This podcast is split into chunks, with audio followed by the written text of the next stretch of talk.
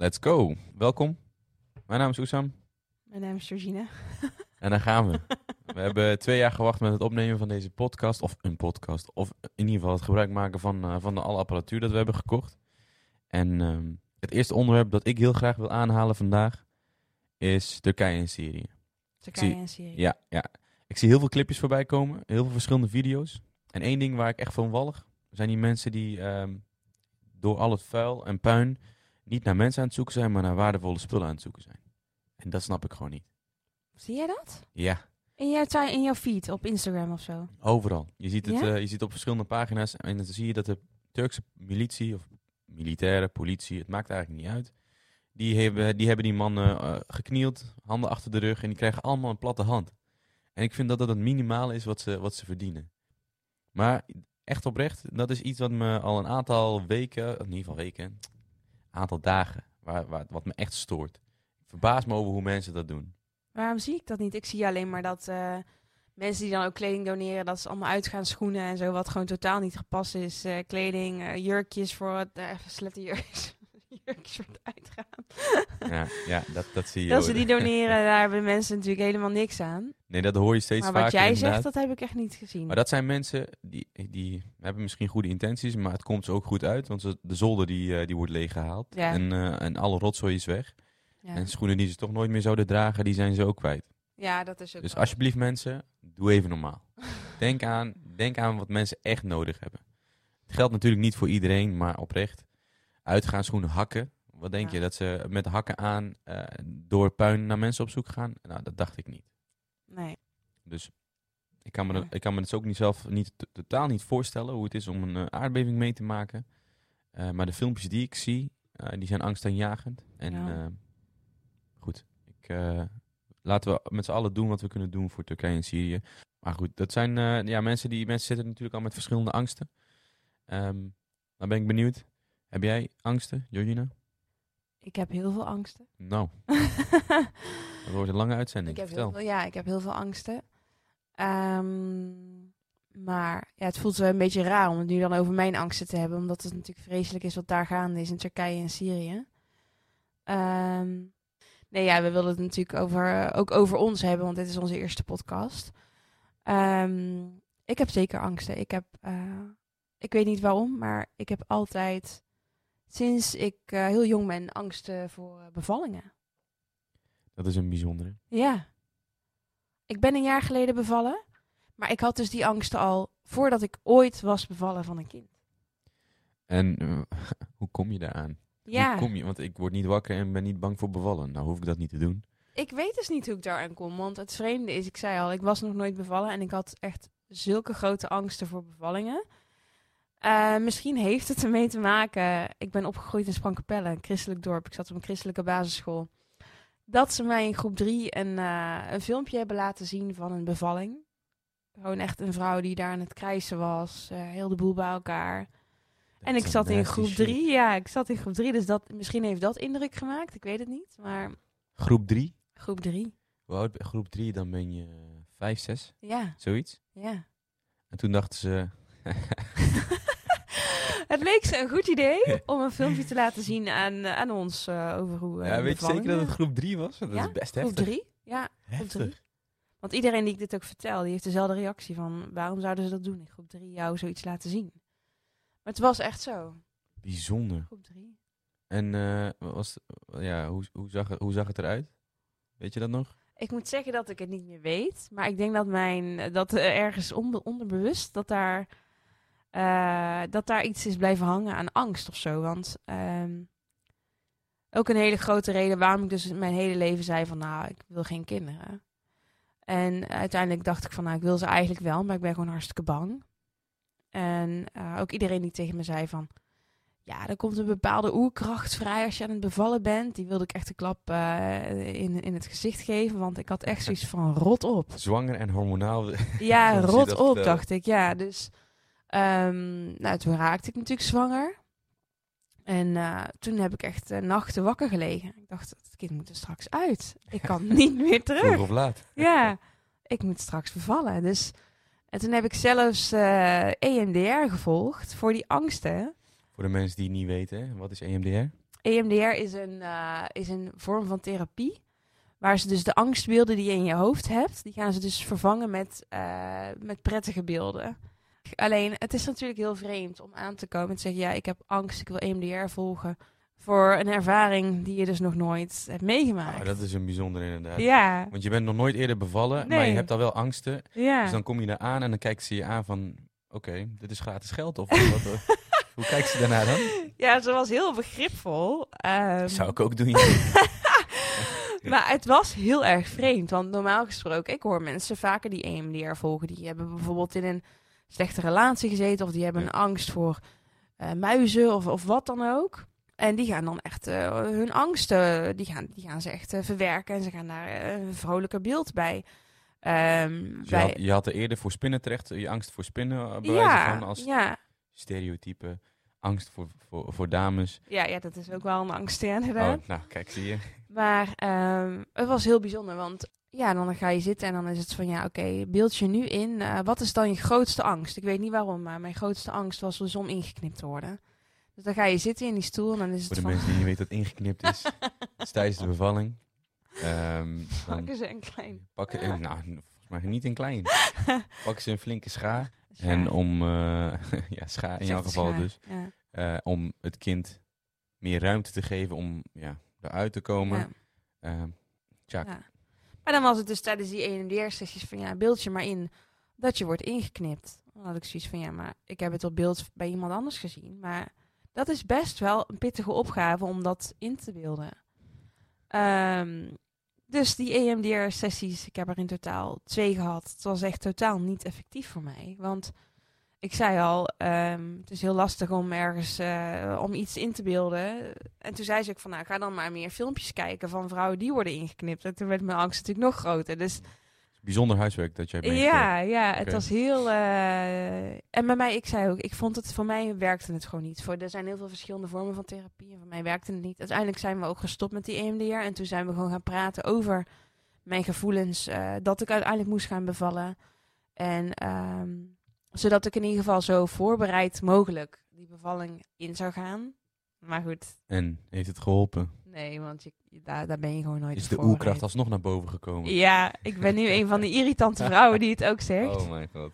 Maar eh, ja, daar kan je niet op voorbereid zijn. Vooral niet als het je eerste is. En ook eh, hoeveel kinderen je ook krijgt. Het is toch altijd anders, denk ik, die ervaring. Ehm, alle bevallingen zijn anders natuurlijk. Maar ja, dus dat eh, was... En ik moet zeggen, is nog steeds mijn angst. Ik heb er nu één op de wereld eh, gebracht. Eh, ik ben een keer bevallen, maar... Het is niet dat ik denk van, nou, die angsten zijn nu weg. Soms als ik denk van, nou, ik moet misschien ooit nog een keer een tweede... krijg ik daar ook wel weer kriebels Maar van. nu heb je dan wel genoeg huiswerk gedaan om weer EMDR goed te kunnen uitvoeren. De therapie. Nu zou het wel effectief kunnen zijn. Dat is wat ik hoor. wel. Dat is wat ik hoor. Misschien wel, ja. Ja, goed. Tegenwoordig hebben heel veel mensen ook angsten. Ik weet niet of dat tegenwoordig is of dat dat altijd al is geweest.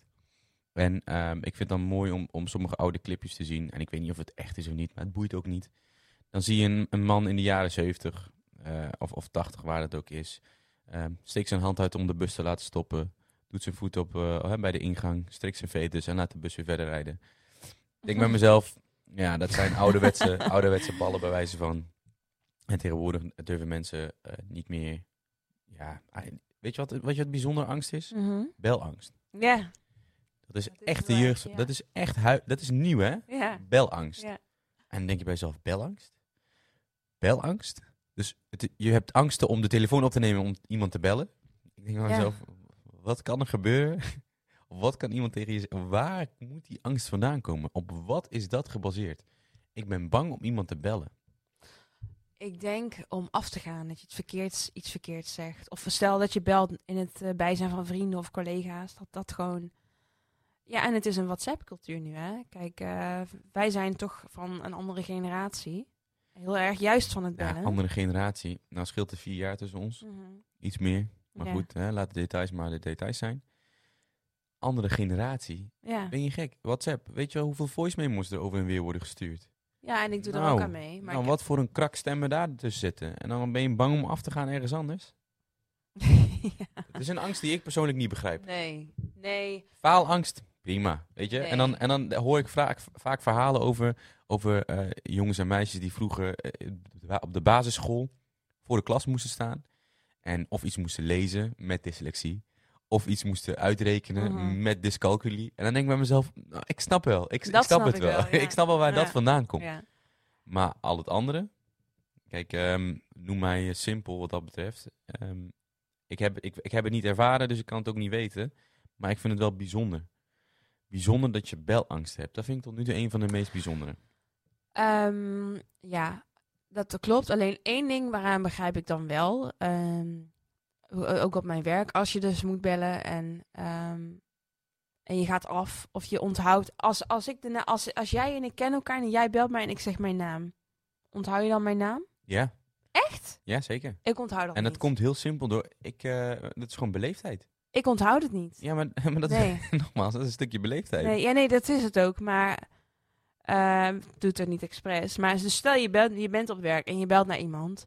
En ehm, je moet iemand spreken. En dan zegt je collega van nou, en wie heb je dan gesproken nu? En dan sta je met je bek vol tanden, want je weet niet, meer, Nee. niet meer wie je hebt gesproken. Ja, al weet je niet direct wie je hebt gesproken, maar dan kun je in ieder geval, hè, nou, zijn assistenten, die, of hè, iemand die dit Ja. voor hem doet, of tuurlijk.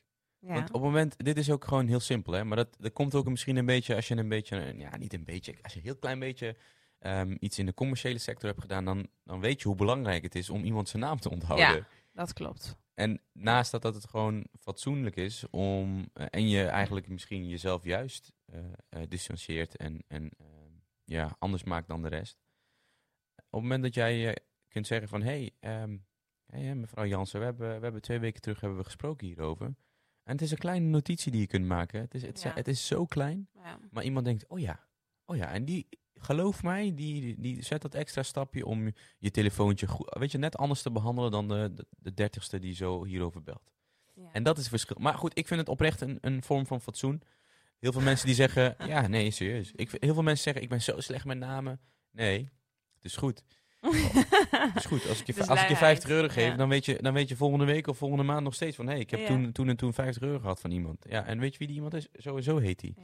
Ja, goed. Zo, zo werkt de wereld. Je, je hecht er zelf waarde aan, hè? Niemand die de waarde voor je Dat eraan hecht. zo. Ik heb wel een trucje, omdat ik dus inderdaad zo vaak de namen vergeet. Dan Ja. zeg ik op het einde van het gesprek van hoe schrijf ik je naam? Maar het is wel stom als iemand zegt ja, Tim. T-I-M. Ja. Ja. Som, sommigen hebben een Y ertussen, ja. Is dat niet time? Nee. ja, precies. Ja. Ja, goed. Maar angsten, die zijn voor iedereen anders. En ehm sommige zijn bijzonder. Ja. Sommige zijn bijzonder. Sommigen hebben angsten om eh, te bevallen. Ja. Sommigen hebben belangst. En ik, weet je, ik ben best benieuwd. Mochten er mensen zijn die een bijzondere angst hebben, weet je, deel het. Praat erover.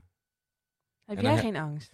Angst. Weet je, het is mijn grootste angst is eh, mensen verliezen. En dat, dat gaat hoe dan ook gebeuren Ja. aan, eh, aan de dood. Aan de grote dood. Ja. hoe dan ook, linksom, rechtsom.